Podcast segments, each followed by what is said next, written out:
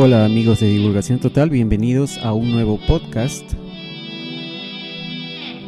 Y en esta oportunidad vamos a continuar con la información de la investigación del doctor Michael Newton, hipnoterapeuta norteamericano, quien hizo muchos estudios sobre la vida entre vidas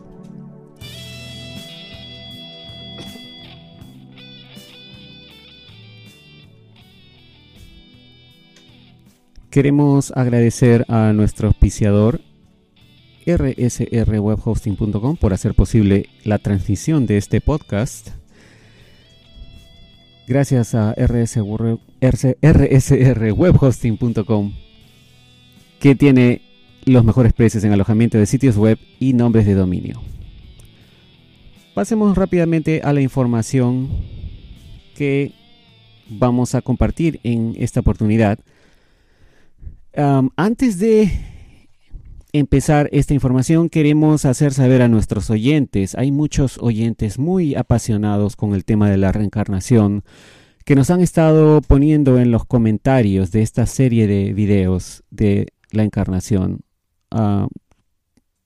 nos han estado haciendo saber sobre los arcontes. Em, solamente queremos aclarar que nosotros estamos compartiendo la investigación del doctor Newton porque nos pareció muy interesante. Hemos llegado a esta información gracias a que lo conocimos a través de los libros de David Wilcock. David Wilcock em, ha investigado y ha leído todos los libros del doctor Michael Newton y encontró muchas similitudes entre lo que el doctor Newton investigó y lo que la serie de libros de la ley del uno eh, explican con respecto a la reencarnación. El tema de los arcontes es un tema muy aparte que tiene otras fuentes de información y no lo estamos tratando para nada en esta investigación. Este, esta investigación y estos datos que estamos compartiendo son puramente del trabajo ah, científico que realizó el doctor Michael Newton, que para el año, si no me equivoco, 97 escribió su primer libro eh, el viaje de las almas o Journey of Souls.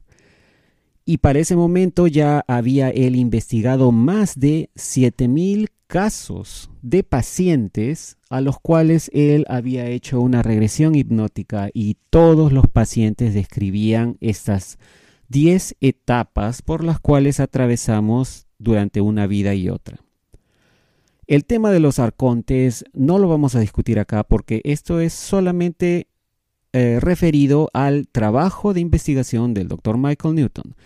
Ya en próximos podcasts esperamos tener más información y dar las fuentes también si es que encontramos la, información sobre los arcontes. En, todo caso también los ah, oyentes, eh, como sabrán, pueden buscar esta información en YouTube y hay muchos youtubers que están compartiendo información sobre los arcontes que es mucho más, digamos, metafísica y no es tan, ah, digamos, tan práctica como una investigación basada en el método científico, que es lo que en realidad compartió el doctor Michael Newton. Y bueno, vamos a continuar ahora con la etapa número 4 de las 10 etapas que identificó el doctor Michael Newton, que él llama orientación. Cuando atravesamos el proceso de regreso a casa, que es la etapa 3, pasamos a través de una serie de experiencias interesantes que nos ayudan a reorientarnos y a familiarizarnos a nosotros mismos con la vida entre vidas. Nuestro guía está a menudo íntimamente envuelto con nosotros en esta etapa la primera y más importante parte de este proceso es una forma energética de curación ah, en la cual los traumas que trajimos de nuestra vida física son limpiados. El doctor Newton cree que esto es similar a un periodo de estancia en el hospital y sus pacientes usaban consistentemente palabras y frases similares para describirlo. La frase más común es el lugar de curación, pero también puede ser llamado la cámara, el atracadero o la zona de parada. cuando llegamos a esta cámara que es tipo hospital, atravesamos lo que el doctor Newton llama la ducha de curación o regadera de curación, como le dicen en México también. Usualmente, nuestro guía dirige este proceso. Nos movemos a una habitación específica de luz y somos bañados en una corriente de energía líquida curativa que parece como un rayo viniendo hacia nosotros y moviéndose a través de nosotros. Muchos de los pacientes del Dr. Newton reportaron que la sensación es similar a una ducha refrescante después de un duro día de trabajo, pero en este caso el efecto es mucho más profundo. En particular, las almas nuevas vienen a la Tierra en un estado mental amoroso y muy positivo y esperan ser tratados de manera justa. Y luego entramos en shock a medida que nos damos cuenta, una vez que hemos encarnado, cuán cruel y dañina pueden ser las personas. memorias negativas, traumáticas, miedos y preocupaciones son limpiados en este punto, en esta etapa. De nuevo, después de esta limpieza nos sentimos enteros, estamos inspirados, renovados y restaurados y finalmente podemos dejar ir los lazos emocionales de nuestra vida previa. La segunda fase de esta etapa de orientación, la etapa 4, es un proceso sustancial de consejería con nuestro guía. El guía nos hace preguntas de sondeo sobre cómo hemos vivido nuestras vidas y si hemos cumplido con nuestras propias expectativas, tal como las escogimos antes de nacer. Este proceso es hecho con una gracia apacible, no en un tono o comportamiento acusador. Pero aún así, se espera que seamos honestos, que busquemos nuestra alma y que seamos minuciosos. Nuestro guía ya sabe nuestras fortalezas y debilidades, nuestros miedos y fijaciones, y está dispuesto a trabajar con nosotros siempre y cuando nosotros sigamos tratando de mejorar, obviamente. Es imposible que escondamos algo de nuestros guías debido a la realidad inevitable de la telepatía instantánea en la vida entre vidas. Este proceso de consejería a menudo parece ocurrir en una habitación en particular y la habitación puede tener similitudes a lugares que hemos conocido de nuestras propias vidas en la Tierra.